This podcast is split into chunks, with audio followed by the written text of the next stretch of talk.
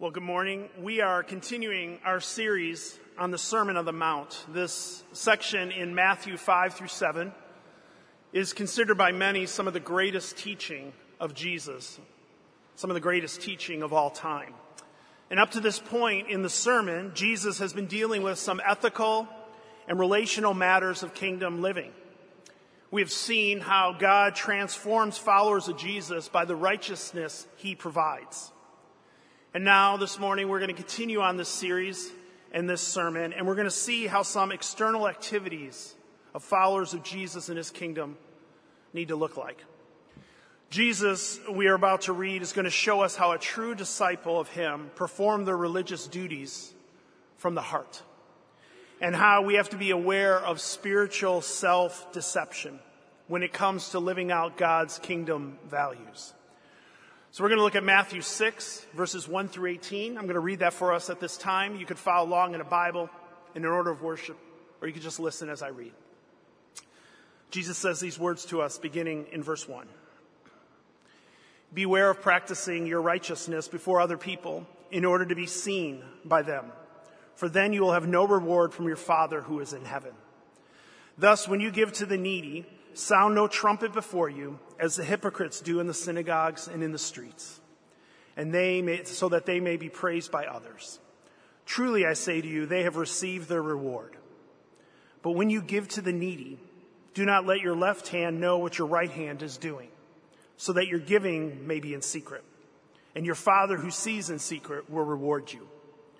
And when you pray, you must not be like the hypocrites for they love to stand and pray in the synagogue and at the street corners that they may be seen by others.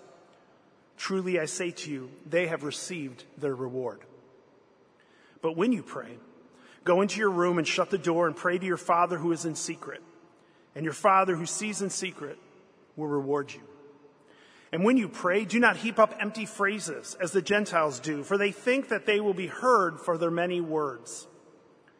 Do not be like them, for your Father knows what you need before you ask Him.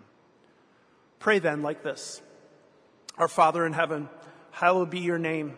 Your kingdom come, your will be done on earth as it is in heaven. Give us this day our daily bread, and forgive us our debts as we have forgiven our debtors. And lead us not into temptation, but deliver us from evil. For if you forgive others their trespasses, your heavenly Father will also forgive you. But if you do not forgive other their trespasses, neither will your Father forgive your trespasses. And when you fast, do not look gloomy like the hypocrites, for they disfigure their faces that their fasting may be seen by others. Truly I say to you, they have received their reward. But when you fast, anoint your head and wash your face, that your fasting may not be seen by others, but by your Father who is in secret. And your Father who sees in secret will reward you. This is God's word and it is given to us for our good. Let me pray for us. Father, we thank you for your word. We thank you for your spirit and we thank you for your son. We pray that your spirit will take these words of Matthew and the words that I have prepared and may it help us all see the true word, Jesus, and how he matters in our lives and in our relationship to you and to others. In your holy name, amen. So I grew up in the 70s and the 80s, and my memory is not that great, but I can still vividly remember certain things that happened in my childhood. In fact, I can remember details of key events in my life as if they happened last week. For example, I can remember as a kid walking into the movie theater to see the first Star Wars film in the theater. It was life transforming for me as a seven year old. I can remember hearing on the radio for the first time the song Thriller. And I can remember when I got to see Geraldo Rivera on live TV open up Al Capone's secret vault. It was epic. I want to talk a bit about that key event with you briefly. It happened on April 21st, 1986. Many of you were not even born yet. But I was babysitting someone at the time, and I remember the kid was asleep, so I got to watch for two hours this live, spectacular event. If you're not familiar with this event, it actually happened here in Chicago at the former Lexington Hotel where Al Capone, the mobster, used to live. Well, the hotel had closed, and a few years after it closed, they found some secret vaults that they thought were Al Capone's. And so a live event was hosted by Rivera, and it was planned for that night in April. I was hyped up because I remember being promised we might see great riches, we might see some weapons, some guns, we might even see some dead bodies. And I gotta tell you, as a 16 year old kid, I couldn't wait. I remember seeing the vault on the TV. I remember loving the buildup that was happening for this show. And I remember the explosion and then the dust clearing as Rivera goes into the vault to show us the treasures. And what was found? Empty bottles and dirt. Very disappointing. All this buildup, all this promise, and what was inside was dirt and garbage. On the outside, the vault looked very promising until we got to see inside. This is what Jesus is talking about in the passage I just read. Jesus is talking about things that look good on the outside, but on the inside are dirty. Jesus wants us to look inside our hearts and see what is truly inside. And if we do that, it'll often be very scary for us. Jesus, in this part of the Sermon on the Mount, gives us instructions to make sure that our outward appearances match our inner reality of our lives. And often that is not the case. If we are honest, often our outward appearances do not match our inward reality at all. Often we feel like we have to act a certain way because of our faith. We have to do a certain thing because we're a part of a church. We have to believe a certain thing because that's what we've been told to believe. And deep down inside, we don't feel it, so we fake it. We act the part, even inside, our motives and our desires are completely wrong. And we act like the hypocrites that Jesus is talking about here in this passage. The word hypocrite, you might know, comes from an old Greek word which refers to actors. It refers to uh, wearing a mask or pretending to be someone you are not for the sake of a play. How often do we wear masks in our day to day lives? How often is what is known about Christians is that we are hypocrites? The answer to that is often. And the truth is, they're right. I don't think any of us can read this passage honestly and not think, man, do I struggle at times with two faced spirituality. Jesus often encountered the religious leaders of his day who did their duties to be seen by others. Jesus confronts the religious acts in the public domain in order to get respect and praise from others. Are we any different? You know, if you've been around kids at all in your life, there's a phrase that I am confident you have heard. Mommy, watch me. Mommy, watch. Dad, watch what I'm doing. Watch me. Watch me. Over and over again, kids want us to watch them. But let's be honest. We might not say those words, but how often when we do things, even good things for God, do we want people to watch us? Do we want people to see us? Do we want people to know us? And listen, the desire to be seen and known is a good desire, but how often is our motivation to be seen so screwed up and consuming in our lives? How often do we act a certain way and put on a mask to be seen as someone that we are not? And how often do we do good things not for the sake of God or others, but really for the sake of being seen? Our passage today deals with what one commentary I read puts it theatrical righteousness. I like that phrase. It is dangerous to act the part of being good and faithful to be seen by others. Our passage today calls his followers of Jesus, which is many of us in this room, to be on guard against the type of spiritual self deception that the religious leaders fell trapped to in his day. Jesus is very interested in us not only doing what is right, but doing what is right for the right reason. Let's look at verse 1 again.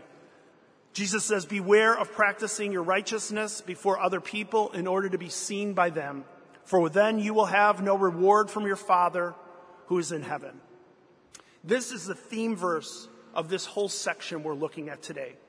This is the main point Jesus wants us to see today. Our righteousness, our piety, our religious duties, our religious self disciplines must be done with the right motivation and the right reasons.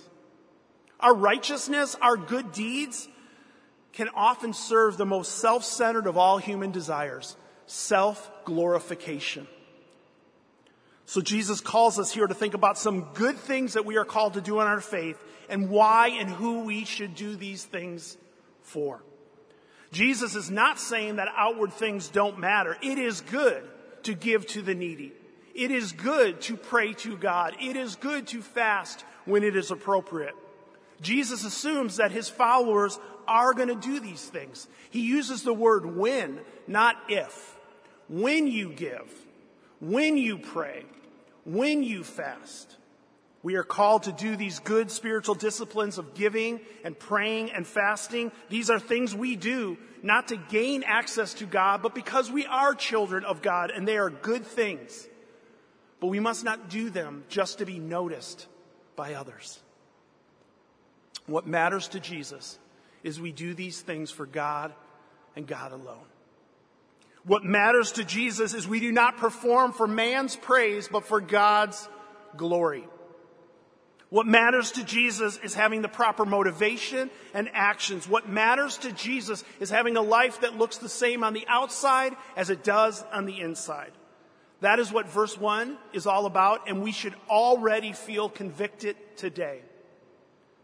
How often do we do things more with the hope of being recognized and praised than for God's glory? How often do we care more that other people know about our spirituality than that God knows us? How often do we trade the goal of pleasing God with the goal of trying to get pleasing comfort or affirmation from others? I struggle with this all the time. I struggle with good things that God calls me to do with very wrong motives of wanting to be loved or accepted or considered a certain way. I'm confident I'm not alone in this struggle. We're going to spend some time looking at these three illustrations of giving and prayer and fasting.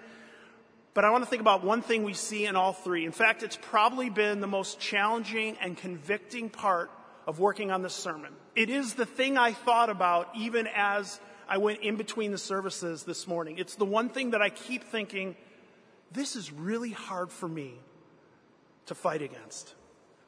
You see, Jesus says in all three of these disciplines, giving and prayer and fasting, that we will be rewarded by others if we do these things.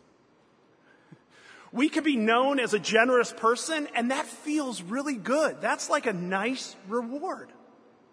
If people see us as a spiritual person when we pray, or when we lead Bible studies, or when we preach a sermon, that feels good. We can be seen as disciplined and self sacrificial when we fast, or when we give up certain things for God. We could be seen as godly, as holy, as better than others when we do these things. We do get rewarded when we do spiritual disciplines and people see it. But if that's the goal, if that's our motivation, then we need to hear these convicting words again. Beware of practicing your righteousness before other people in order to be seen because you will have no reward from your Father who is in heaven. God will not reward us when we do things for others to see. God will not reward us when we seek the approval of others more than God's approval. Now, Jesus doesn't say what kind of reward we're going to expect. I have some ideas that I'm going to share in a bit. But the reality is, knowing God better should be reward enough. But how often is that not the case for us? Do we believe that doing things for our Father in secret is better than doing things to be noticed? I would have to say no at times for me. Do we truly believe that we have the right motives for our actions in our lives? I'm thankful that Jesus uses three different illustrations of spiritual disciplines in our passage to help us focus not just on the right actions, but the right motives. So let's start with this call to give. Verse 2 says that when we give to the needy, we should not sound a trumpet before us. Now, the odds are there probably wasn't people in the temple blowing a horn before they gave their offering. This probably isn't talking about people blowing a trumpet when they gave to the poor in Jerusalem. It probably means more like something we say today don't toot your own horn. Don't let others know how generous you are. Don't announce your intentions in order to be rewarded. People do get rewarded and recognized when they give. If you're seen as someone who gives, you will be praised and rewarded.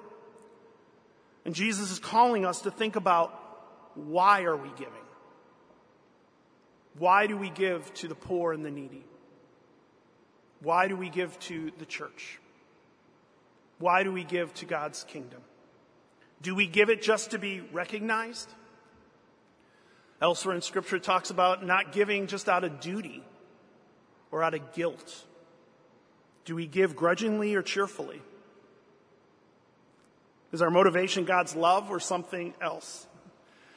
Jesus desires for us to not only grow in unselfishness and to grow in generosity, but he even wants us to have a lack of self awareness when it comes to our giving. That's what verse 3 is all about. Look at that verse again with me. He says, But when you give to the needy, do not let your left hand know what your right hand is doing. Jesus wants us to get to a point in our giving where it's not just always calculated and planned out, but it actually becomes like second nature when it comes to generosity. Now, please hear me. I do not think there is anything wrong with having a plan for giving. If you are not giving anywhere right now, you might need to create a plan to help yourself out. There's nothing wrong with that. It is fine to record your giving in order to get tax break. There's nothing wrong with that. But there is a danger, isn't it, where we just calculate our giving to make sure we're getting enough back when we give. We should not give to be seen as giving, nor should we give expecting something back. It should come out of just a response to this generosity and the outgoing, spontaneous giving of God Himself. When we give to the poor, when we give to missionaries, when we give to non for profits, when we give to this church or the church that you are a member of or a part of, you are giving to God primarily. And if we give to God, what is his response to us? Well, it says if we give in secret, meaning when we give without trying to promote ourselves or get something back, verse 4 says we will be rewarded. Now, I don't know what this actually means. Maybe it's a future promise of God that He's going to give us in His kingdom. Like I already said, we aren't told what the reward is here. But let's think about some rewards in this life that come about when we are generous with our money. First of all, God calls us to give. If we treat the Bible as God's word with authority, we can't avoid the call and the command to give. We are called to be generous with our time, with our money, with our gifts, with our talents, with our possessions. We find it over and over again in Scripture. And so, with any command that God gives us, when we respond in obedience, it is a good thing for us. When we follow Jesus and God in showing generosity towards others because of the generosity He has given us, the huge reward that we get is we are united to our Father and to our elder brother Jesus. This is a good thing. And not only that, but Jesus, in the very next section of this sermon, talks about where your treasure is, there your heart will be also. The thing we treasure reveals what we truly love and value the most. And for many of us, it's money and possessions is where our heart often lies. And listen, as we give, I believe one of the rewards that God gives us is a chance to break away from being controlled by our money and our possessions. Now, look, I do not personally like at all having my values, my idols, and my heart exposed. It is uncomfortable, and I want to avoid it at all cost. But the truth of the matter is, that is a reward we get. That God won't let us just stay in our sin, in our idolatry. but He pursues us and rewards us with an opportunity to open up our hearts and our lives. And finally, there is a reward for being a part of something bigger than yourself if you give. For example, if, if you are someone that gives to this church, I hope you know that almost 20% of our budget every year goes out these doors to serve other people. The money that you give to Covenant helps support church plants in our city of Chicago.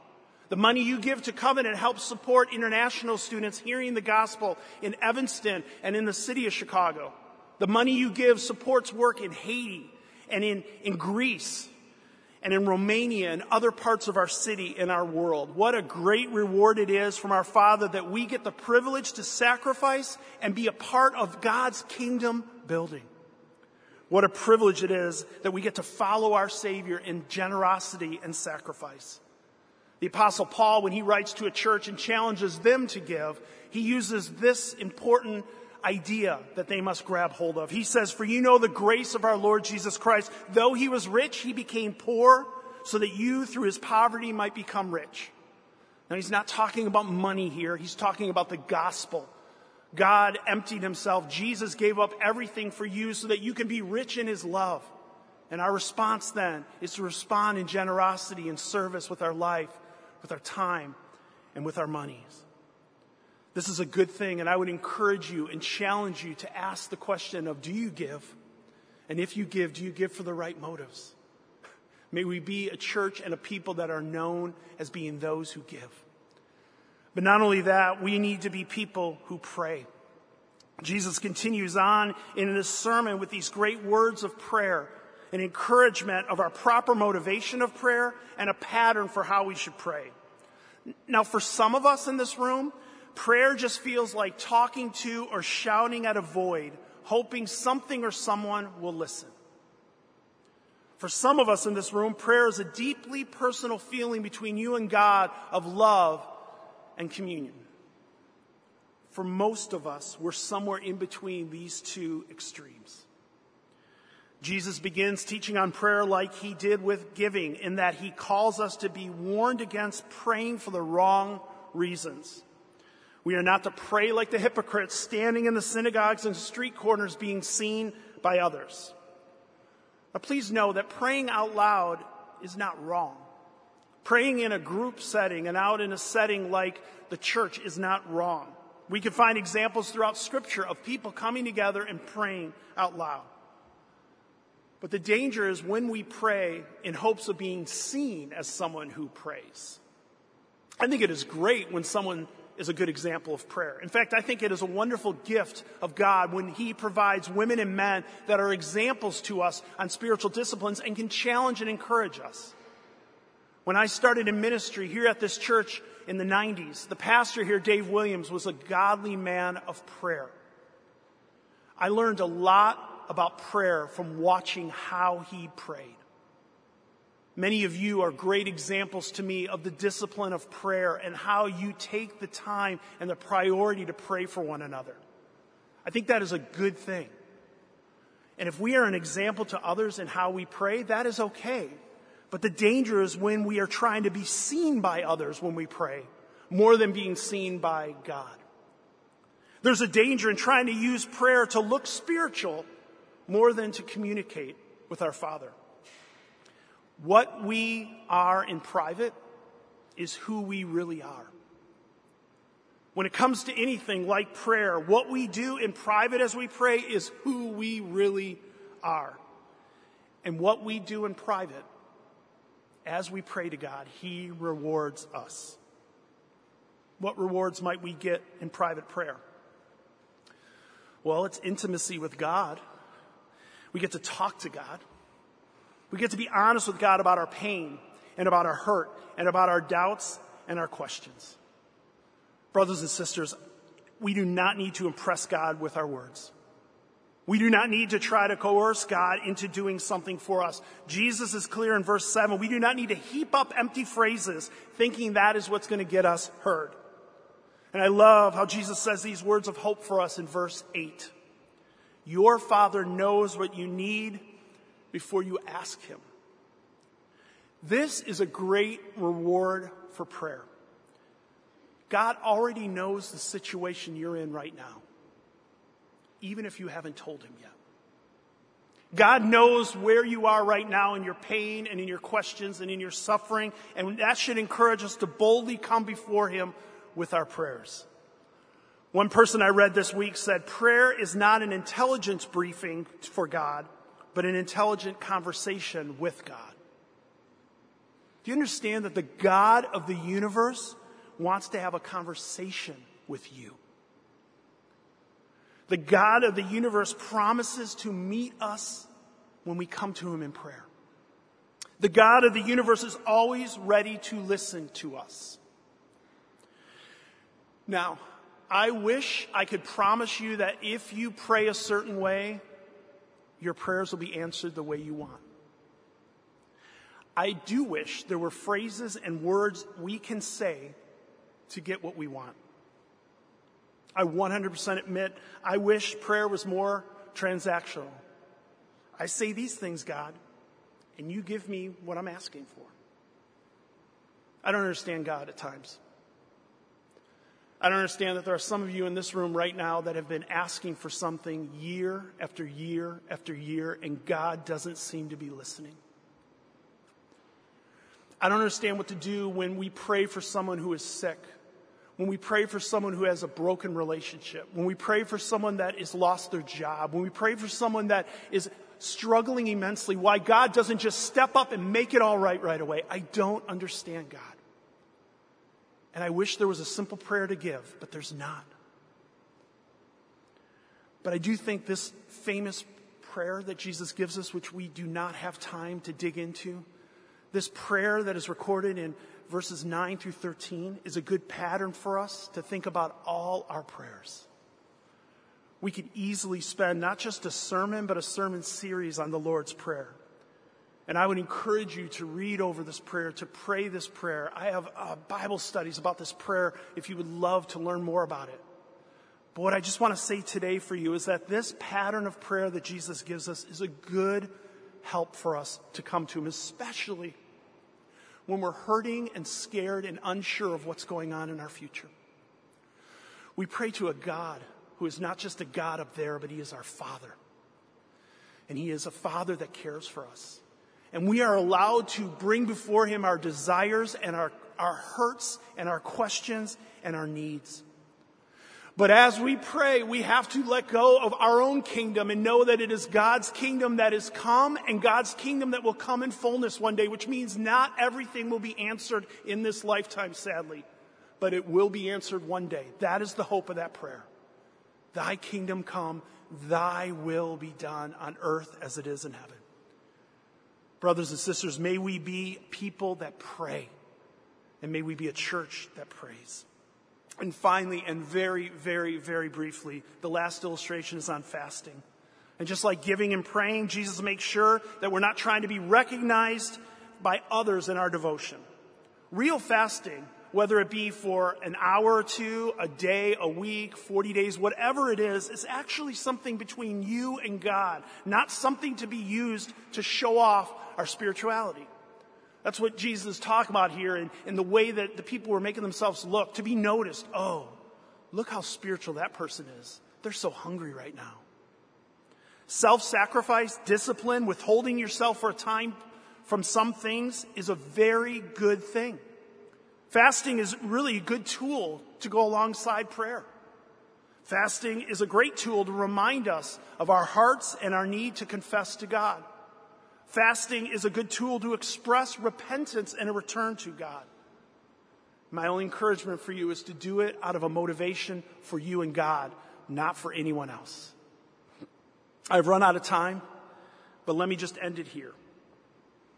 I hope that any of you in this room that are listening know right now that you cannot do what I've just called you to do. I really hope there's not anyone in a pew right now sitting back going, Yeah, I got this. I got no problem with anything that was said today.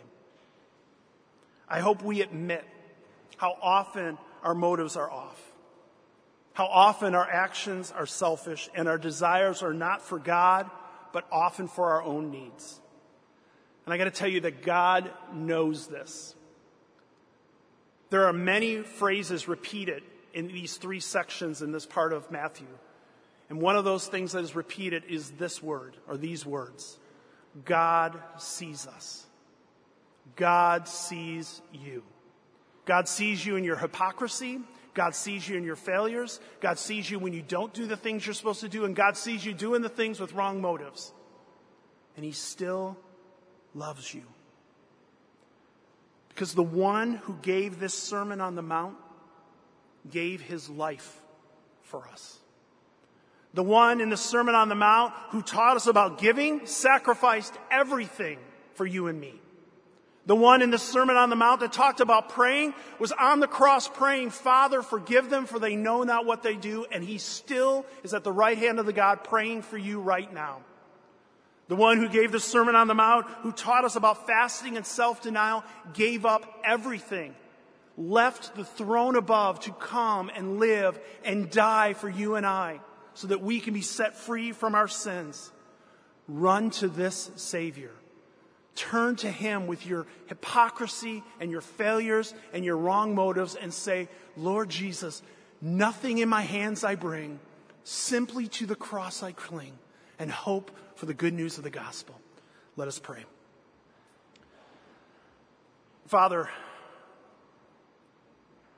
help us even as we now sing a song that comes from this prayer that you taught your disciples to be reminded of your kingdom coming to be reminded of your will being done, and to be reminded that you are our Father who hears us, who loves us, and who calls us to follow you with our giving and with our praying and with our fasting and our sacrificing for you and others. In your holy name, amen.